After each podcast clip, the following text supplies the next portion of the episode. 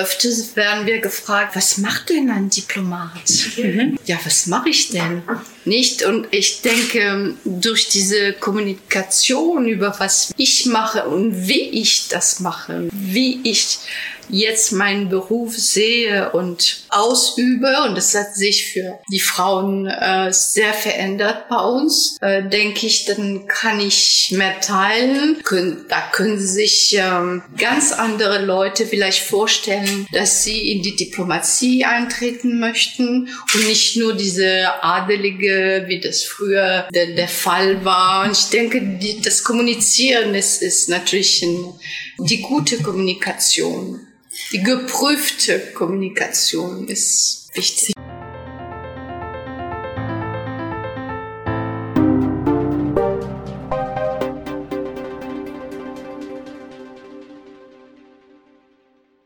Willkommen zu Language and Culture with Dr. J. Die heutige Folge führt uns zu dem Restaurant Wolfsjunge in Hamburg, wo wir uns mit einer kleinen Gruppe von Menschen getroffen haben, um über Küche, Mode und Diplomatie zu sprechen. Meine heutigen Interviewgäste sind die französische Generalkonsulin zu Norddeutschland, Valérie Lübken. Bonsoir.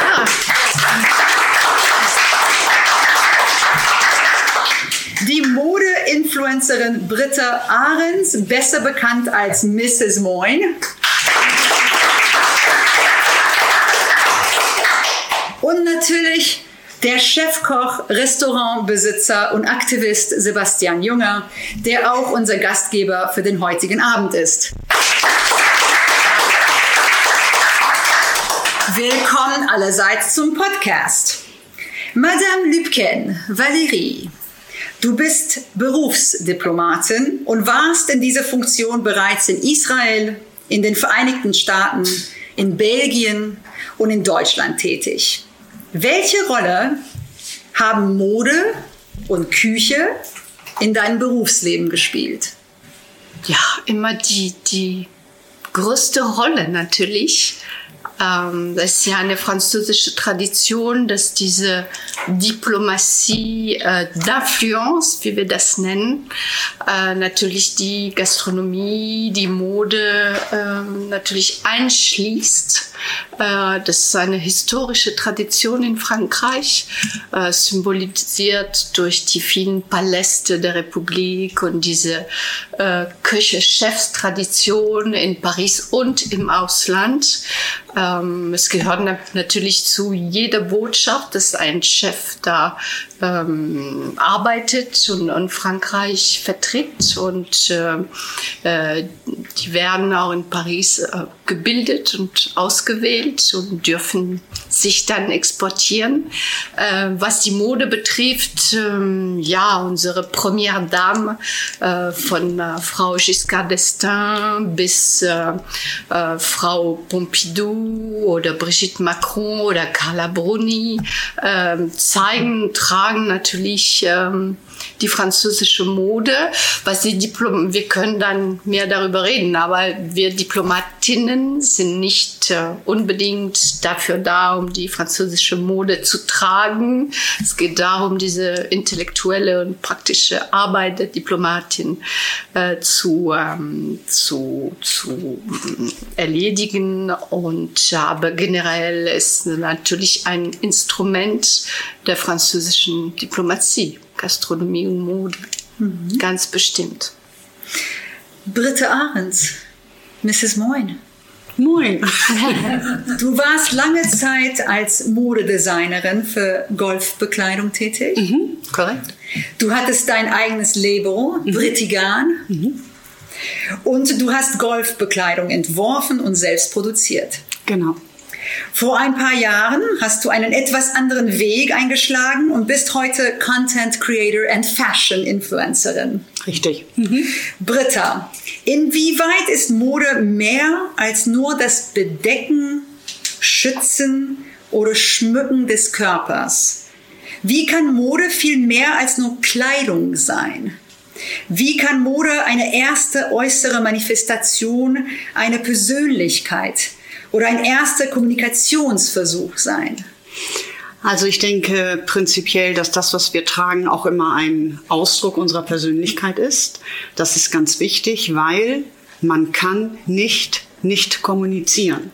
Das heißt, wenn ich jemanden gegenübertrete und das erste Mal sehe und anspreche, dann trage ich etwas und damit gebe ich natürlich auch immer ein Stück meiner Persönlichkeit preis. Und das ist schon ähm, eine nicht ganz unwichtige Frage, wie wir uns kleiden und was wir damit ausdrücken wollen. Okay. Sebastian Junge. Ja. Mr. Wolfsjunge. Du warst Chefkoch in einigen der schicksten Restaurants der Stadt. Unter anderem im Fairmont Hotel Vier Jahreszeiten in Hamburg. Aber es hat dir auch Spaß gemacht, in Australien Grilltechniken zu erlernen oder auf Bauernhöfen in der Hamburger Umgebung Brot zu backen. In deinem Restaurant Wolfsjunge ist alles Land und Hand gemacht. Du glaubst daran, dein eigenes Gemüse anzubauen und Tiere für die Küche deines Restaurants vor Ort, also in der Nähe von Hamburg, zu züchten. Du legst Wert auf faire Löhne, faire Behandlung von Tieren sowie Respekt für das sozusagen geopferte Leben eines Tieres, indem du dafür sorgst, dass jeder Teil des Tieres von den Füßen bis zur Haut, den Ohren, dem Blut etc. verwendet und geschätzt werden. Du stellst sicher, dass in deinem Restaurant alles lokal hergestellt wurde, von den Kerzen bis zum Geschirr alles spiegelt Nachhaltigkeit und Umweltbewusstsein wider. Und nun deine Frage. Was ist der Unterschied zwischen Essen, Futter, Ernährung und Cuisine? Und wie passt deiner Meinung nach Kochkunst zu Mode und Diplomatie? Ja, das ist sehr umfangreich, aber ähm, ich werde das mal versuchen aufzudröseln mit der ersten kleinen Korrektur, die ich da anstellen muss. Küchenchef war ich in Louis Jakob. Ich habe die Ausbildung im Hotel für Jahreszeit gemacht. Nicht, dass das äh, falsch sich gemerkt wird, aber ähm, gut zur Frage, ja. Ähm, ich finde, das sind ja alle Synonyme für ähm, die Art der Nahrungsaufnahme oder für Lebensmittel an sich die mehr oder weniger von ja, Schichten der Kunst des Kochens oder Nicht-Kochens irgendwie ähm, symbolisiert wird oder getragen wird oder nicht. Wenn ich jetzt von Futter spreche, habe ich eher eine Assoziation für Tiere.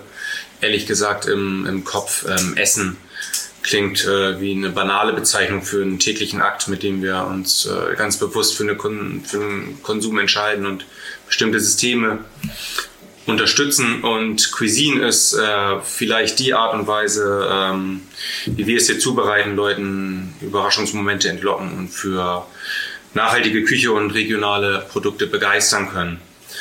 Und wie es zu Diplomatie und ähm, Mode passt, ich weiß nicht, ob alles immer zueinander passt, aber Essen passt auf jeden Fall zur Diplomatie, weil das ja ein großer politischer Hebel ist, das Essen an sich ebenso wie Diplomatie. Und ich denke, über Essen, Zugang zu Nahrungsmitteln, zu guten Nahrungsmitteln, zu ja, ganz Basis, äh, ganzen Basissachen wie Wasser und ähnlichem entscheidet ja sehr viel in der Politik und eben dann auch ähm, in Diplomatie. Ich glaube, das sieht man in aktuellen Zeiten, wie wichtig da Zugang zu Lebensmitteln und Co. ist und ja, wie es zu Mode passt. Ich denke, das ist auch ein Ausdruck von Lebensfreude und ähm, ja, ein Ausdruck des Seins und Stück weit, wenn man es sehr ähm, abstrakt runterbricht, finde ich, ist es auch immer ein, ein, Zeichen von Bildung und Herkunft und was eben möglich ist oder möglich war.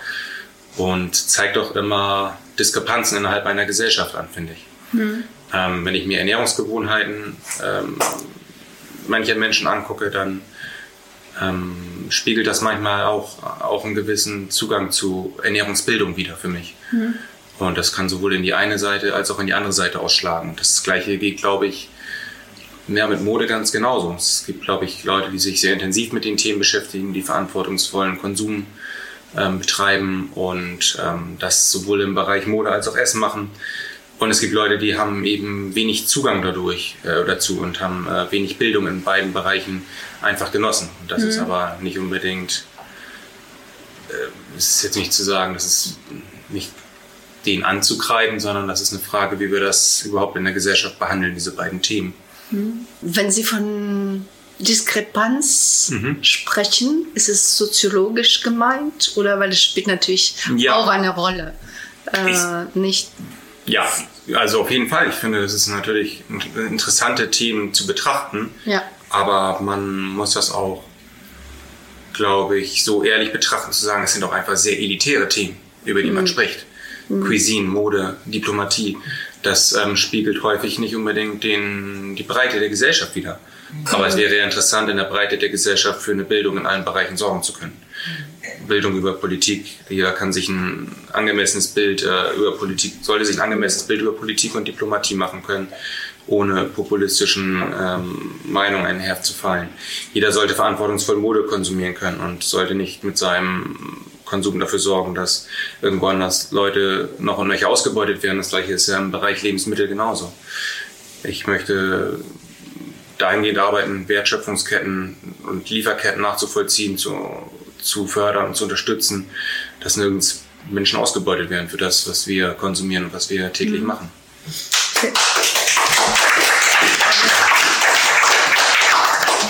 Ich finde es super wichtig. Wir kommen dann zurück zu diesem mhm. Punkt.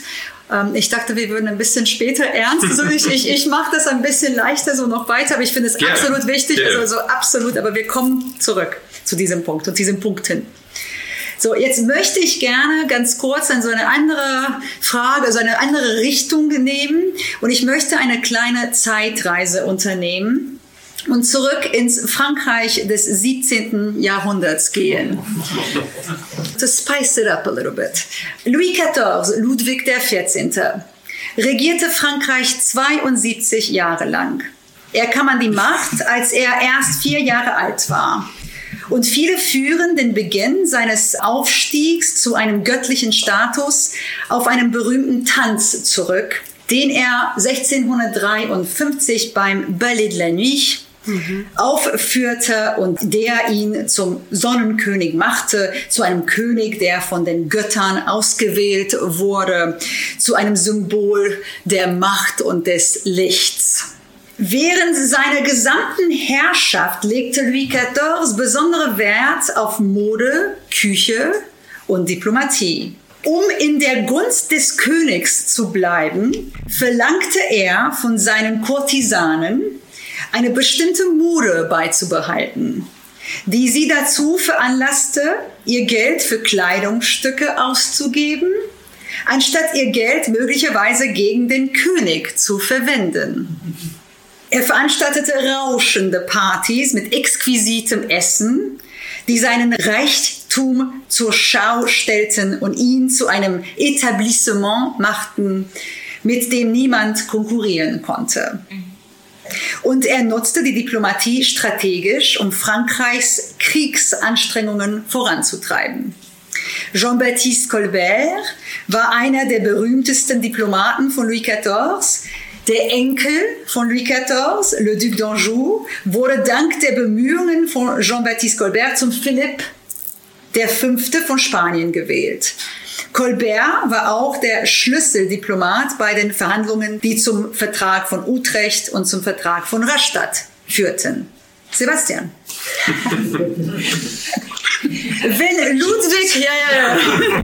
Wenn Ludwig der 14 dich mit der Bewertung einer seiner Partys beauftragen würde, was würdest du vorbereiten und wie würdest du es präsentieren?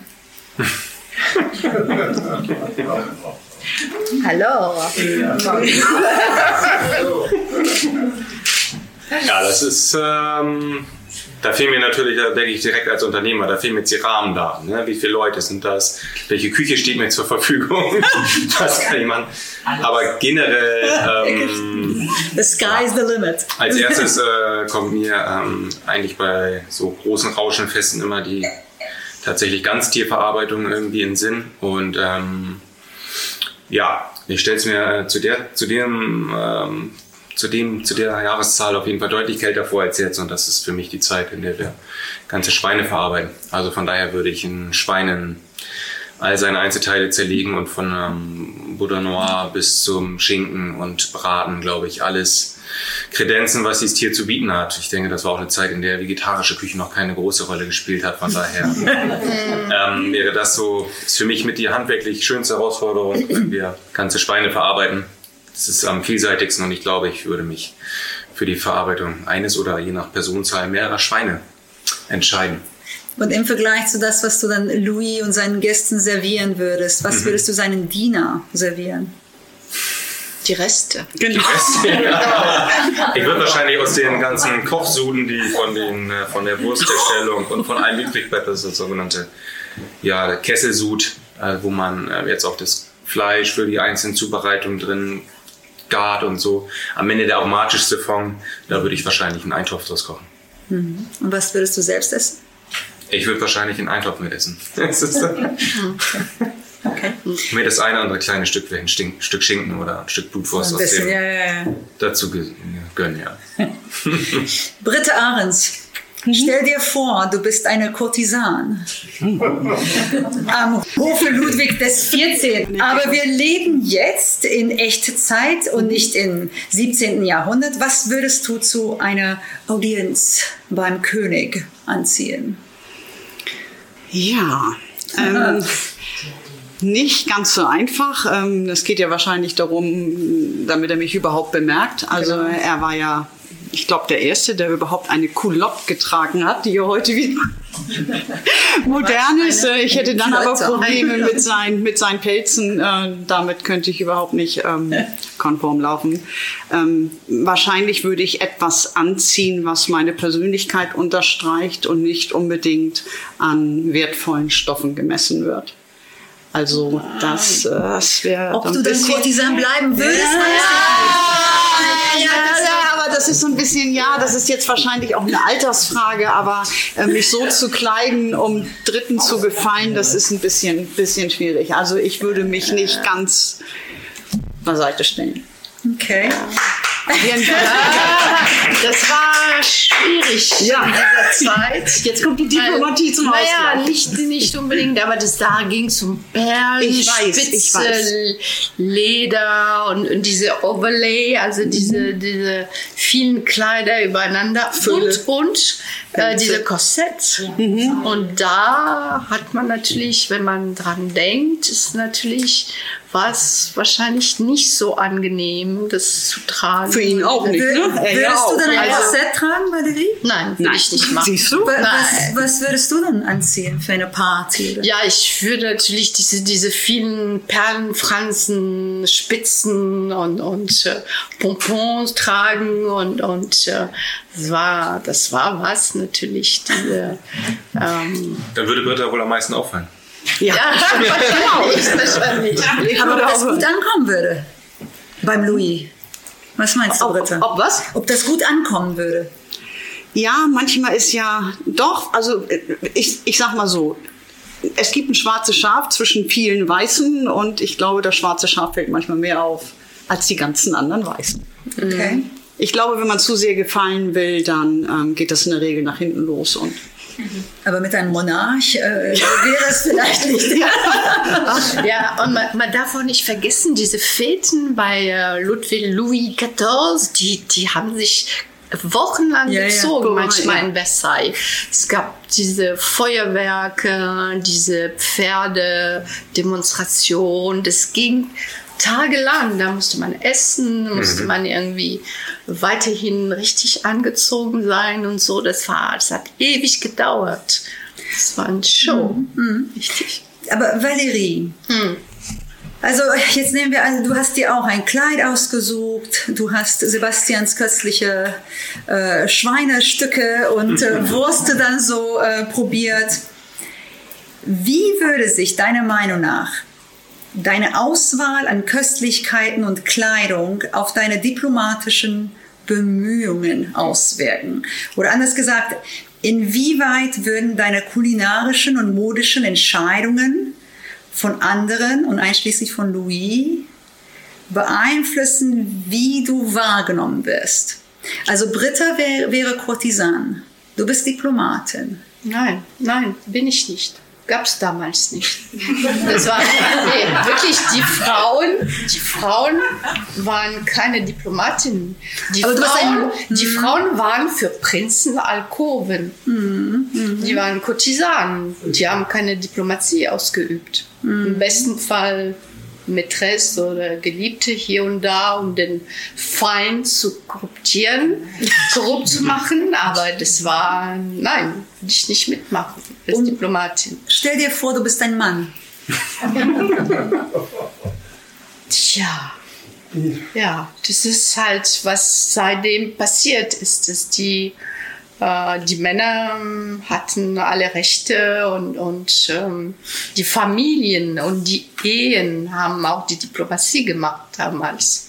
Das war eine Familiendiplomatie, das war, so hat man das geführt mit Ehen und, und äh, Feindlichkeiten, mit äh, königlichen Familien und so weiter und so fort. Manchmal hat man auch zwischen äh, diese, diese zwischen der gleichen Familie geheiratet und, und so weiter. Also insofern sehe ich da die Diplomatinnen als inexistent in dieser Zeit.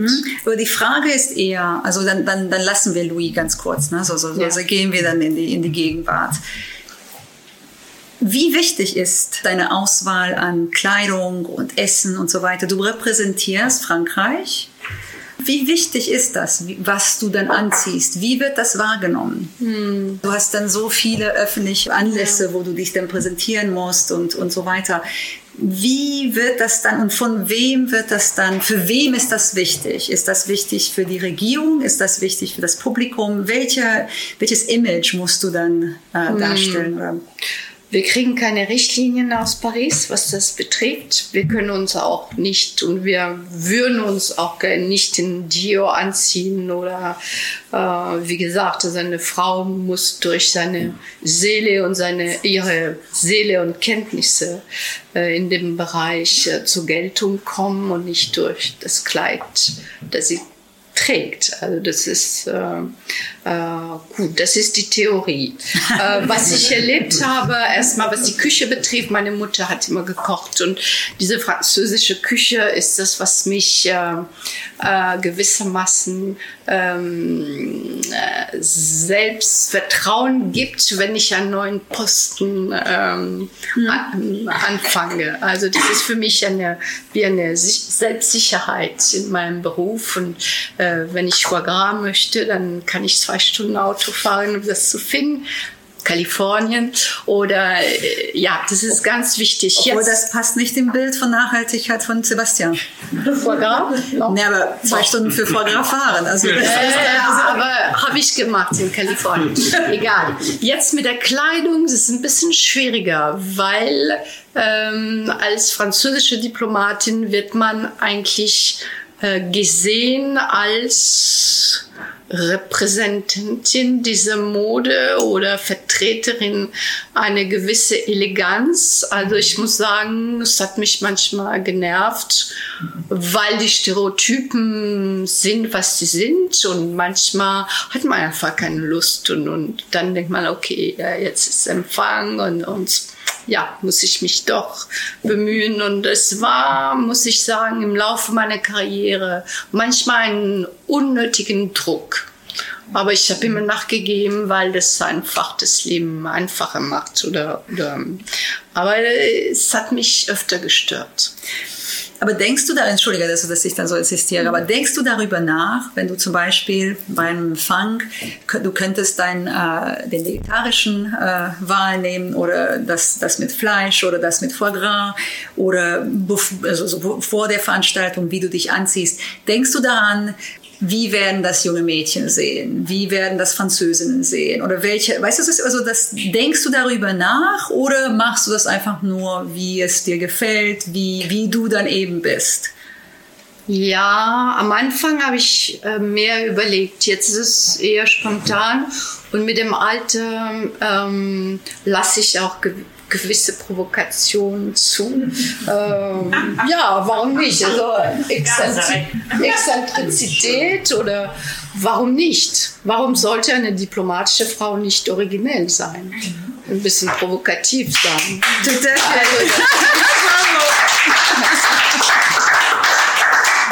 Nicht?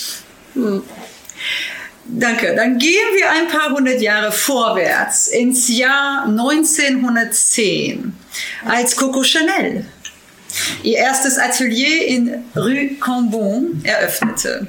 Coco Chanel vereint Mode, Kulinarik und Diplomatie durch ihre Person und Persönlichkeit. Das Vogue-Magazin berichtete kürzlich über Cocos kulinarische Vorlieben. Coco Chanel liebte Wein und Kaviar und nutzte die beiden tatsächlich als ihre Geheimtränke, um jung zu bleiben. Das Vogue-Magazin verweist auch auf Coco Chanels Vorliebe für Champagner, den sie, wie sie es sagte, nur bei zwei Anlässen getrunken hat. Nur bei zwei. Wenn sie verliebt war und wenn sie nicht verliebt war. Ah. Das Victoria und Albert Museum in London, the V&A of South Kensington, veranstaltet gerade eine Ausstellung mit dem Titel Gabrielle Chanel Fashion Manifesto. Die Beweise dafür zeigt, dass Chanel mit dem Naziregime zusammengearbeitet und als Nazi-Agentin fungiert hat. Doch die Ausstellung stellt diesen Dokumenten Beweise gegenüber, dass Chanel tatsächlich für den französischen Widerstand gearbeitet hat. Zu diesen gehören auch offizielle behördliche Nachweise, die Gabrielle Chanel als aktives Mitglied des Widerstands darstellen. Und all diese politischen oder diplomatischen Aktivitäten werden im Museum neben der Mode gezeigt, die Chanel in diesen Jahren kreierte. Ihre rosa Anzüge, roten Samtkleider, Jerseykleider, kleinen schwarzen Kleider, Abendhosen und das Parfum Chanel no. 5. Chanel wusste, wie man überlebt und sie setzte sich für den Erfolg ihres Unternehmens voll ein. Sie zögerte nicht, Männer zur Erreichung ihrer Ziele auszunutzen. Seien es Nazi-Offiziere wie Baron Hans Günther von Dinklage oder Künstler wie Picasso oder Jean Cocteau oder Igor Stravinsky, die alle drei auch ihre Liebhaber waren. Chanel hatte auch eine enge Beziehung zu Winston Churchill, der sogar ein Porträt von ihr malte. Die V&A-Ausstellung wurde im September dieses Jahres eröffnet und läuft bis Ende Februar 2024. Chanel ist eine unbestrittene Modeikone. Von der Mystik und Romantik und dem Flair von Coco Chanel über die spektakulären Chanel-Modeschauen. Bis hin zu den Geschäften, vor denen selbst die elegantesten Damen bereit sind, draußen zu warten. In denen sich aber die Verkäuferinnen um die kleinsten und größten Bedürfnisse der Kunden mit verfeinertem kulturellen Wissen kümmern und eine Sanftheit in ihren Manieren und in ihrem Service anwenden, die man selten woanders findet. In einem Wort, Chanel, c'est la classe. Bevor ich meine Frage stelle, möchte ich noch kurz etwas über ein anderes Unternehmen erzählen.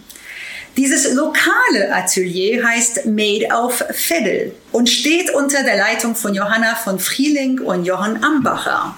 Made of Veddel kombiniert das Know-how und die Handarbeit der Veddler-Frauen, der überwiegend migrantischen Frauen, die in dieser Gegend leben, mit moderner maschineller Textilfertigung. Sie stellen Einzelstücke her oder produzieren große Stückzahlen. Sie helfen jungen Designer, ihre Entwürfe auszuprobieren. Sie fertigen Kleidung vom Prêt-à-porter bis zur Haute Couture an. Und das alles in einem Arbeiterviertel Hamburgs, auf der Veddel, wo die meisten Einwohner einen Migrationshintergrund haben und aus der Türkei, aus dem Nahen Osten, aus Afghanistan oder aus äh, Osteuropa kommen.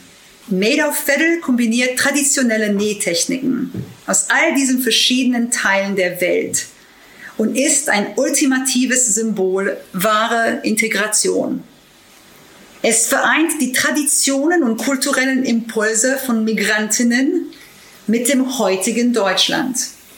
Es dient über die Mode hinaus einem starken sozialen Bedürfnis.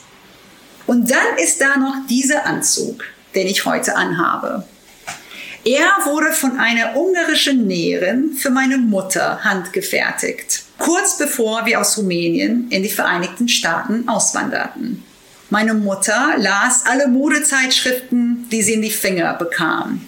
Sie schaute sich gewissenhaft die einzige westliche Fernsehsendung an, die zu dieser Zeit in Rumänien verfügbar war, Dallas. Und sie tat ihr Bestes, um einen Anzug fertigen zu lassen, der den USA würdig wäre. Sie wollte dazugehören, aber dennoch stolz darauf sein, Osteuropäerin zu sein. Sie wollte sicherstellen, dass sie bei ihrer Ankunft in den USA nicht arm oder unelegant aussehen würde. Sie trug diesen Anzug auf dem Tarom-Flug von Bukarest nach New York im Oktober 1984. Dieser Anzug wurde später zu meinem Glücksanzug den ich übrigens zu jedem wichtigen Vorstellungsgespräch und zu jedem für meine berufliche Laufbahn wichtigen Anlass bisher immer getragen habe. Aber nun endlich meine Frage. So. Wie schneidet Chanel im Vergleich zu etwas wie Made of Fiddle oder der Näherin ab, die den Anzug gemacht hat, den ich trage? Und ich möchte euch alle drei bitten, darauf zu antworten, denn die gleiche Frage kann auch in Bezug auf Küche und Diplomatie gestellt werden. Wie übertrifft die Küche eines Restaurants mit Michelin-Sternen andere Restaurants? Ist Sebastian Junges Restaurant Chanel oder doch eher Made of Fiddle? Und wie schneidet meine Hausmannskost im Vergleich ab? Und natürlich gibt es unter den Diplomaten weniger bekannte Stars. Aber gibt es so etwas wie Diplomatie haute couture? Oder Diplomatie geht regional? Oder Diplomatie handgemacht? Und ich würde das Publikum gerne auch dazu einladen, diese Fragen mit uns zu beantworten. Ich fange an. Ja. Also, wenn ich mir so die Lebens- und Erfolgsgeschichten jeweils anhöre, dann äh, fühle ich mich äh, irgendwie eher bei bei der Fette zu Hause. ähm, einfach glaube ich, weil ich ähm, ja, ich fühle mich eher, wenn, wenn wir über Klassen sprechen, einer Arbeiterklasse zugehörig. Mit dem, was ich mache und mit der ähm, harten Arbeit, die wir täglich leisten und der Erzeugung von Nahrungsmitteln, auch wenn wir am Ende des Abends kreative Menüs in einem feinen Ambiente servieren, ähm, bin ich, wenn's, äh, wenn ich es runterbreche, entstamme ich irgendwie der Working Class. Und fühle mich da wahrscheinlich eher dem, dem Vetteler Ursprung äh, zugehörig. Mhm. Okay. Darf ich vielleicht was zum Chanel sagen? Chanel hat sich entwickelt in den 20 letzten Jahren mit ganz anderen äh, Models, mit mhm. ganz anderen Richtungen, rockiger, manchmal mhm. gotischer. Und die haben auch sehr gute Projekte. Kürzlich in Dakar da gab es eine Modeschau und dann sind die geblieben und haben da die örtlichen Unternehmen, Mode und, und äh, Stoffunternehmen und überhaupt äh, lokale Unternehmer mhm. unterstützt und haben dann äh, langwierige Projekte in den Ländern, wo ähm, sowas stattfindet. Das finde ich schon ähm, wichtig und, und sehr gut für die Zukunft und so, dass sich das vielleicht ein bisschen mischen kann. Es, es wandelt aus, sich, ja. Ja, mhm. genau. Und das kann man auch nicht ganz schwarz oder weiß sehen. Chanel ist nicht mehr, was das war. Und das sich äh, super entwickelt, finde ich. Und, und nicht das Zugängliche wäre, finanziell das vielleicht nicht. Vielleicht kommt das irgendwann. Aber ähm, von den Projekten her, mhm. von der Einstellung her, äh, ist einiges Positives passiert. Voilà. ja, ich denke auch, dass ähm, Chanel in einer ganz besonderen Zeit auch wirklich erfolgreich wurde. Ähm, mhm. Sie hat ja nicht die Durchschnittsfrau repräsentiert. Also sie war ja schon rebellisch, sie hat sich durchgesetzt, sie war mhm. ähm, eine, eine ganz, ganz starke Frau. Und das hat sich natürlich auch in ihrer Mode wiedergespiegelt. Und ich glaube, dass zu dem, zu dem Zeitpunkt ähm, auch das Weltbild der Frau sich geändert hat und jeder auch ein bisschen wie Coco Chanel sein wollte. Ähm, Was die Mode betrifft, ähm, gehe ich ein bisschen konform mit Sebastian. Das ist dem Umstand geschuldet, dass ich doch tatsächlich in Wilhelmsburg geboren wurde. und Vettel gehört da ein Stück weit mit zu. Ich habe da, glaube ich, ähm, zwölf Jahre gelebt, bin da groß geworden, damals noch an der, unter ähm, anderen Voraussetzungen, als das alt heute ist.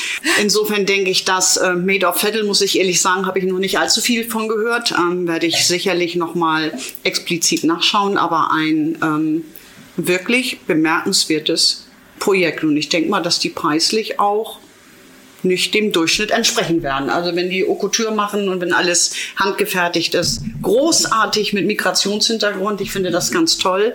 Ganz wichtiges Thema heutzutage. Ähm, wir sind ja auch alle hier etwas internationaler aufgestellt und ja.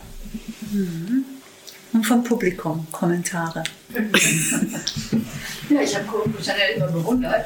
Ich glaube, sie war diejenige, die das kleine Schwarze angeführt Ja, hat. genau? La Petite Da habe ich eben auch eine äh, Ausstellung gesehen im Victoria and Albert Museum in London. Das war vor zwei Jahren oder so etwa. Das sehr interessant, wer das dann, die nachfolgenden Designer, wie sie das gestaltet haben. Denn dieses Made of Federal, das habe ich mal kurz im Fernsehen gesehen. Das, das ist ein tolles Projekt, aber ich glaube, vielleicht nehmen Sie das ein bisschen so als Möglichkeit, um auch oder als Vorbild danach zu arbeiten. Aber ansonsten, glaube ich, sind das doch zwei ganz verschiedene Projekte. Ne? Ja, ich denke mal schon von den Materialien her. Also ich glaube mal, das ist wahrscheinlich so wie mit deiner besonderen Küche, dass man da wirklich Wert drauf legt. Und Couture ist ja nun mal die höhere Schneiderkunst, sagt ja schon das Wort. Und ähm, das sind edle Stoffe, die verarbeitet werden. Und da hat der Preis natürlich im gewissen Rahmen auch seine Berechtigung. Aber ähm, es wird auch immer das sein, was sich nicht jeder leisten kann. Das muss man auch ganz klar sagen. Ja. Die Schnitte sind meistens auch sehr viel raffinierter als so normale. Wahrscheinlich Mehl auch ein bisschen einfacher. Und das macht ja auch viel aus bei den Kleidern, beim Sitzen, Genau. beim Tragen. Und was machen wir mit Essen Haute Couture? Weil natürlich zahlt man zum Beispiel äh, in einem Restaurant, das dann Wert darauf legt, das Tier äh, in der Umgebung züchten zu lassen und so weiter. Die Preise sind dann auch anders. Was machen wir mit der generellen Bevölkerung, die Ja, sich das wahrscheinlich äh, nicht leisten kann? Das ist, glaube ich, zum einen Trugschluss, weil wir definitiv mit unseren Preisen konkurrieren zu, ich sag mal, konventionell arbeitenden Betrieben.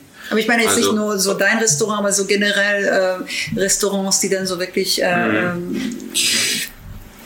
Ja, das, ist, das sind immer, ähm, ich sag mal, ein Stück weit was für Eliten oder elitäre Auswüchse einfach. Ne? Man kann es nicht anders sagen, ein zwei, drei Sterne Restaurant wird sich nur ein Bruchteil der Menschen leisten können. Und ähm, da ist es mir tatsächlich mit meinem Projekt wichtig, ähm, gute Lebensmittel halt auch Leuten zugänglich zu machen, die über ein geringeres Einkommen zu verfügen. Das machen wir zum einen über unseren Mittagstisch und zum anderen ähm, über soziale Projekte, die wir immer wieder auflegen. Ne? Und von daher ähm, auch mir wichtig, immer zu sagen, dass oder die Botschaft zu streuen, gutes Essen.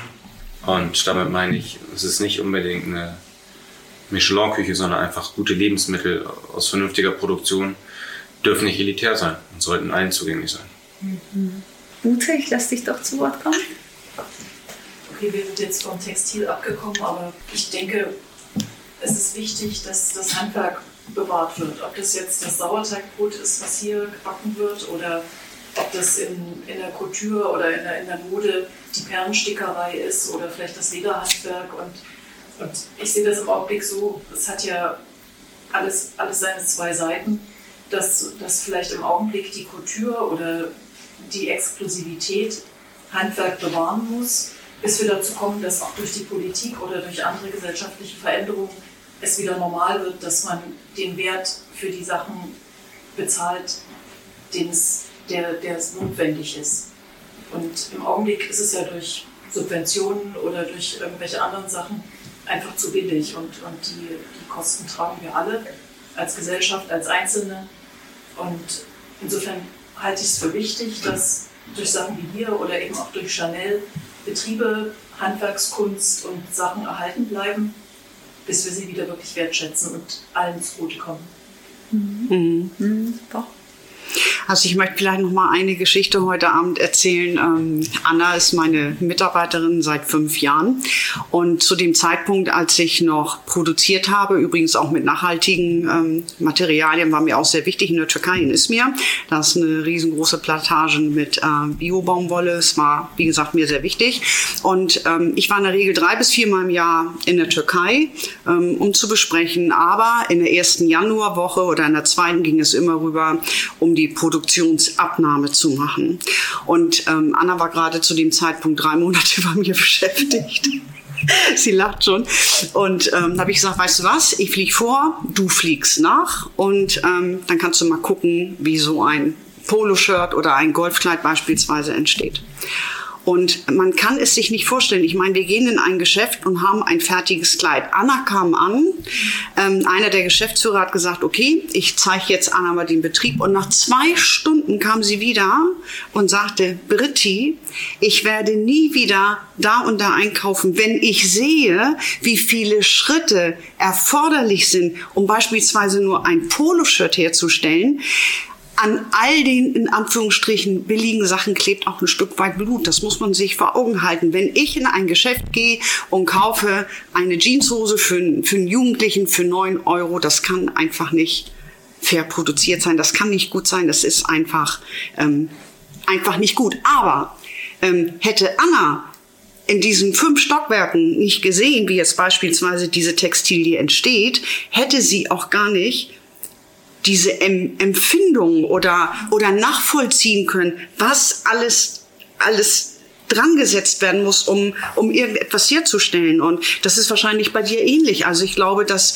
der, der Otto Normalverbraucher, der zweimal die Woche in sein Lieblingsrestaurant essen geht, der hat nicht diese Wertschätzung für sein, für sein Essen, wie du beispielsweise von vornherein in, in, in deiner Küche voranschreitest. Und ähm, ich weiß nicht, ob man den Menschen prinzipiell einen Vorwurf machen kann. Es hat auch immer ein bisschen was damit zu tun, was weiß ich, was kenne ich, ähm, damit ich es überhaupt beurteilen und wertschätzen kann. Deswegen war es, ich war völlig sprachlos. Also als Anna reinkam und sagte, ich kaufe nie wieder da und da, wenn ich das und das sehe und zu dem und dem Preis. Also man muss auch ähm, in gewisser Weise, glaube ich, auch ein, ein Bewusstsein ähm, entwickeln. Äh, entwickeln, danke. danke, genau. Mhm. Also was mich interessieren würde, hat jetzt nichts mit Fast Fashion oder Haute Couture zu tun, sondern mich persönlich würde interessieren, Valerie, wenn du halt ähm, auch Frankreich repräsentieren musst und äh, für bestimmte Anlässe natürlich auch ja, tolle Kleider tragen musst. Das kostet ja auch alles Geld. Ne? Natürlich, gut, guter Geschmack muss nicht teuer sein, aber nichtsdestotrotz kostet es auch viel mhm. Geld. Kriegst du da eigentlich eine Unterstützung vom Staat? Wird das eigentlich bezahlen oder musst du das selber bezahlen aus deinem eigenen Portemonnaie? Alles selber. Musst du alles selber bezahlen? Ja, ja, schon immer. Schon immer. Das finde ich ja schon. Aber ich habe inzwischen zwei Töchter. Die haben natürlich eine andere Einstellung als ich zu Mode und, und eine von meiner Töchter studiert Mode in Paris und die ist beinhart, wo ich kaufe, was mhm. ich kaufe. Mhm. Ich habe immer aufgepasst mit, mit Material. Material das genau. habe ich von meiner meine, meine Mutter.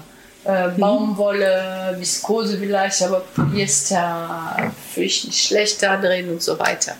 Aber was die junge, jüngere Generation, was die da für Materialien behandeln und so, also natürliche Sachen und äh, wie viel CO2 wurde, wurde ja, genau. sagt man, gebraucht und, und ähm, dass man Secondhand äh, kauft. Mhm. Das mache ich jetzt. Ich habe mich daran gewöhnt. Also ich habe auch Dolce Cabana mhm. und so, mhm. aber nur Secondhand Second gekauft und das läuft ganz gut eigentlich. Und es macht Spaß. und, und ähm, aber nein, wir kriegen keinen Pfennig. Ähm. Und wie gesagt, das ist auch nicht der Zweck der Sache. Natürlich mit Jeans ist es ein bisschen schwierig, aber es gibt keine Richtlinien oder Anordnungen aus Paris, wie wir da auftreten sollen. Und, und äh, es ist viel feministischer geworden jetzt. jetzt mal ein Outfit ab, so nach dem Motto, äh, du ein Kleid und dann wandelst du es ab für verschiedene Anlässe, dass du nicht zweimal das gleiche anziehst? Naja, mit Le, La Petite Robe Noire kann man immer schick sein, je nachdem. Das war ja der Zweck der, der Erfindung, nicht wahr? Und es gibt ja auch dieses Smoking, ähm, ja, von Saint Laurent oder das ist auch, Saint Laurent hat diese Anzug, was übrigens Coco Chanel auch hatte.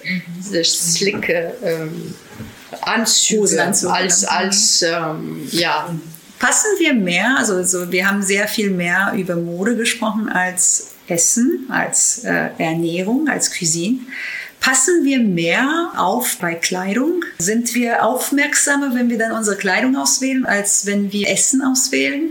Ich habe manchmal den Eindruck, dass man überall äh, Geld ausgibt, aber wenn es zum äh, Grocery Shopping, also wenn es darauf ankommt, äh, Essen zu kaufen, da guckt man, oh, das ist jetzt zwei Cent äh, billiger, dann kaufe ich den.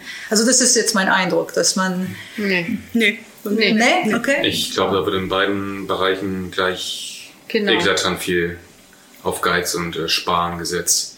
In großen Teilen einfach. Ähm, also, wenn ich es jetzt breiten, in der Breite betrachten würde, ich glaube, anders könnte man sich Preisentwicklung und Co. auch nicht erklären, obwohl es natürlich immer so eine Spirale ist. Ne? Die einen, die es abnehmen, verlangen, die anderen, die es anbieten. Ich glaube, es sind beides Bereiche, in denen, denen noch viel, viel Luft nach oben ist, darauf irgendwie zu achten. Und das ist, glaube ich, auch nicht alles immer Gesellschaftsaufgabe, ein Stück weit sicherlich, aber es kommt auch ganz stark auf politische Rahmenbedingungen an. Jetzt, da würde ich jetzt doch noch gern was zu sagen. Genau. Auch wenn es sehr dunkel ist. Ähm, es ist nicht so, dass immer mehr Bioprodukte verkauft werden, weil immer mehr Leute danach fragen. Das heißt, der Wandel ist ja doch da in den Köpfen. Nur ist es aber so, dass viele Menschen sich das einfach nicht leisten können, darauf zu achten. Und ähm, das vielleicht auch viel lieber tun würden und auch lieber hier essen möchten würden, als eine Currywurst an der Ecke. Nur ähm, sich das einfach nicht leisten können oder auch vielleicht auch Schwellenangst haben, ein Restaurant wie dieses zu betreten. Genau. Ja, zum einen ist der Anteil an Bioprodukten, die verkauft werden, steigt auf jeden Fall. Aber es ist auch immer ähm, einfach, es ist ein großer Teil Ernährungsbildung wichtig, um sich verantwortungsvoll ernähren zu können und auch ähm, Bio oder dann eben aus dem Umland. Wenn ich mir, ja, wenn man das runterbrechen möchte, kann man sich auch ähm, mit Bio-Lebensmitteln mit einem geringen Einkommen ernähren. Es kommt aber auch ganz auf die Ernährungsgewohnheiten an und das hast du schon ganz richtig, das hast du schon richtig gut ähm, exemplarisch dargestellt oder die Currywurst an der Ecke. Ja, aber ich sag mal, für das Geld von der Currywurst an der Ecke kann ich bei meinem Biobauern auf dem Wochenmarkt, für den Preis kann ich da sicherlich schon für drei Leute ein vegetarisches Abendessen kochen.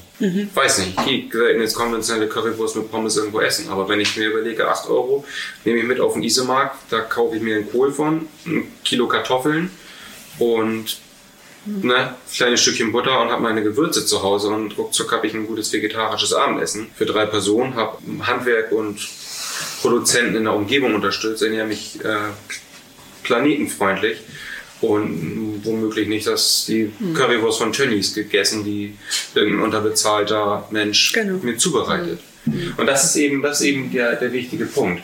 Das ist ein ganz große, ganz großes Stück Ernährungsbildung und auch ähm, Wertschöpfungsbildung vonnöten, weil auch Menschen mit geringem Einkommen, die geben ja trotzdem Geld für in meinen Augen wahrscheinlich irgendwie Sachen aus, wo ich auch sagen, wo ich sagen würde, würde ich, würde ich nicht unterstützen.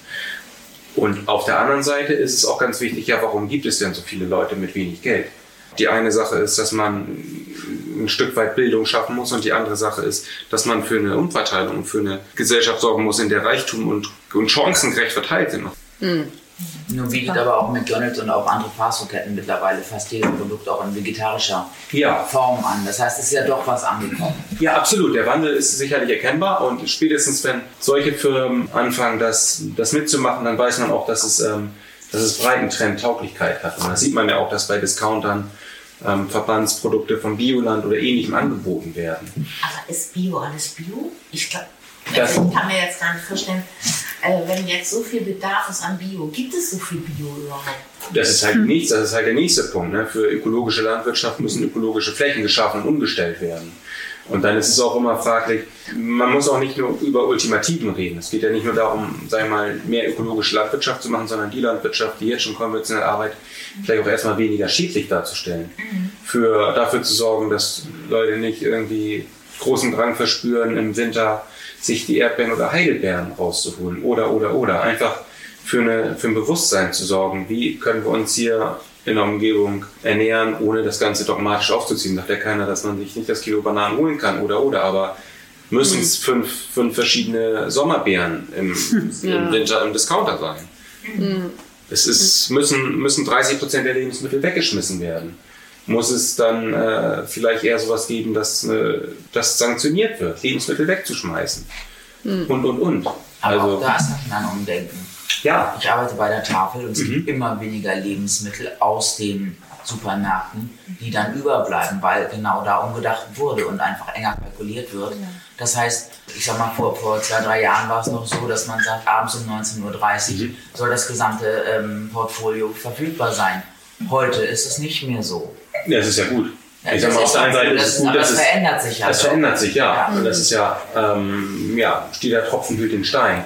Und ich glaube aber, ähm, dass wir da wahrscheinlich trotzdem noch weit von entfernt sind, zu sagen, das ist ein, ja, dass wir sagen, so, sowas haben wir in trockenen Tüchern. Ne? Allein schon der Bedarf für die Tafel stellt den Missstand dar. Mhm. Wir kommen zu den letzten zwei Fragen. Die erste.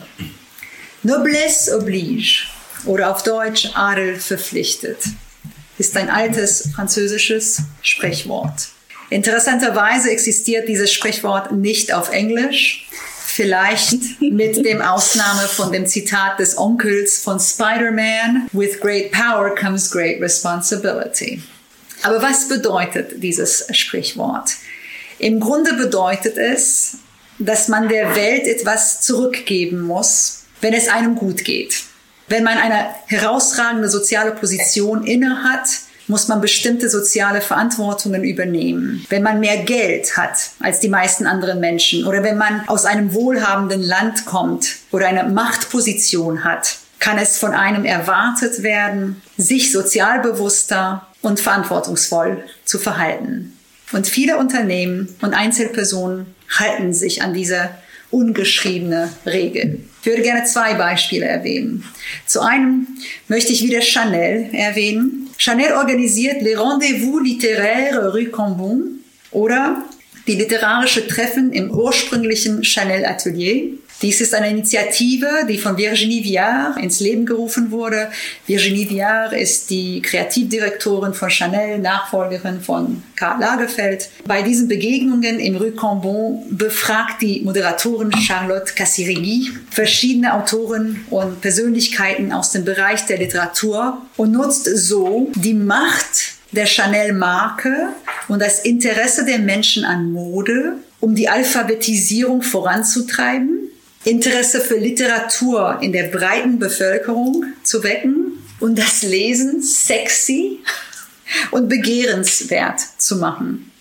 Ein weiteres Beispiel ist das Nelson Atkins Museum of Art, eines meiner Lieblingsmuseen weltweit. Dies ist ein enzyklopädisches Museum, das die größere Gemeinschaft der Metropolregion Kansas City erreichen und ihnen dienen soll. Doch sie bringen der Öffentlichkeit nicht nur Kunst näher, sondern organisieren auch Einbürgerungsdienste, um dem neuen Einwanderer das Gefühl zu geben, einen Platz im Museum und der Künstlergemeinschaft zu haben. Sie führen Community-Umfragen durch, um eine Vorstellung davon zu bekommen, welche politischen und sozialen Themen die Menschen im Großraum Kansas City interessieren und beunruhigen. Und sie organisieren anschließend Diskussionsrunden, Konferenzen und Workshops zu diesen Themen. Der Direktor Julian Sugasagoitia, selbst deutsch-mexikanische Abstammung und mit einer Französin verheiratet, hat das Nelson Atkins Museum of Art zu einem Ort gemacht, an dem sich Menschen treffen und heikle zeitgenössische Themen diskutieren können, wo sich politische und soziale Klassen vermischen können und wo Kulturen aus aller Welt sich vertreten und respektiert fühlen können.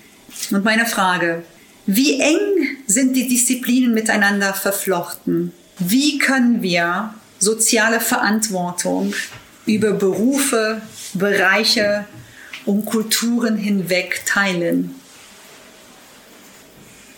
Silence. Ja, ich denke, das ist äh, auf jeden Fall schon mal wichtig, die Botschaft zu senden, die man vertritt. Also das vorhin wurde der Einwand gebracht, es geht um Handwerk zu vermitteln oder eben auch in Diplomatie geht es, glaube ich, auch um die Botschaften äh, einfach zu vermitteln. Also wenn man etwas äh, in seinen Augen Sinnvolles zu sagen hat, finde ich das wichtig, das den Leuten breitentauglich zu vermitteln. Ich denke, das Kommunizieren.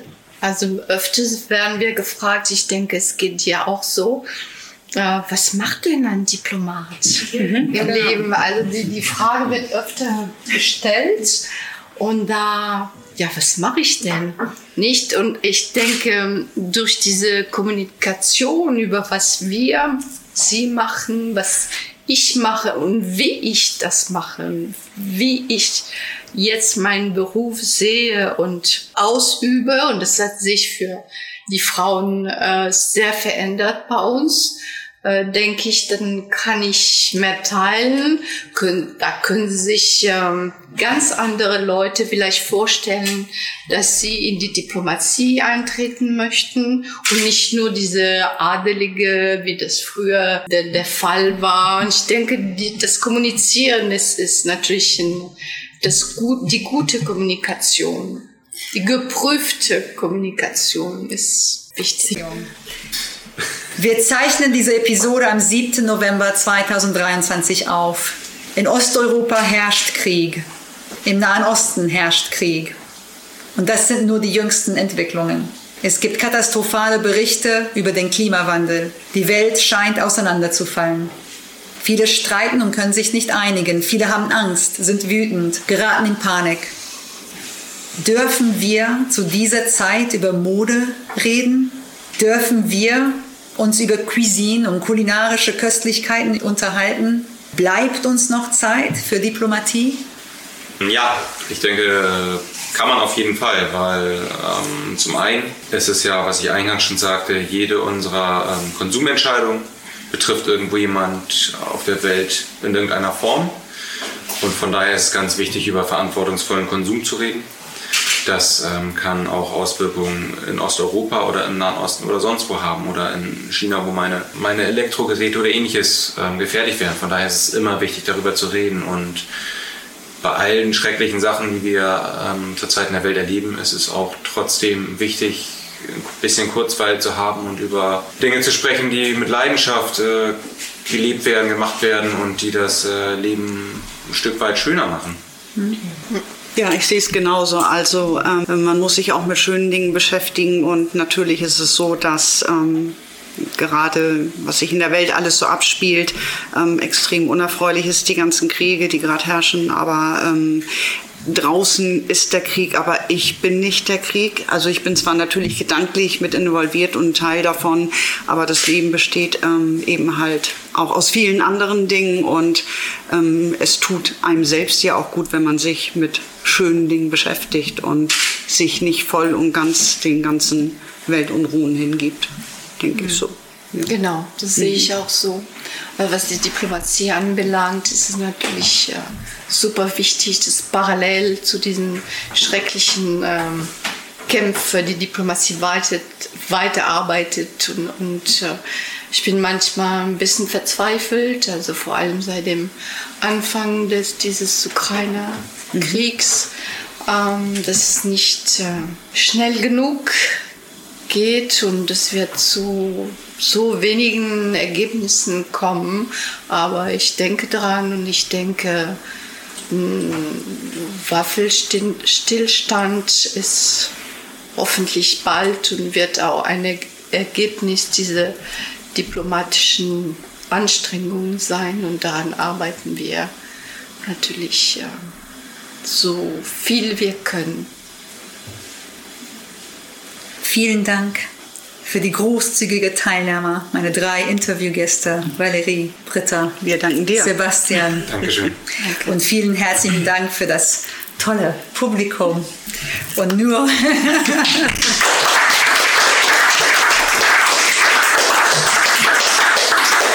Und ich danke natürlich auch allen Zuhörern in aller Welt.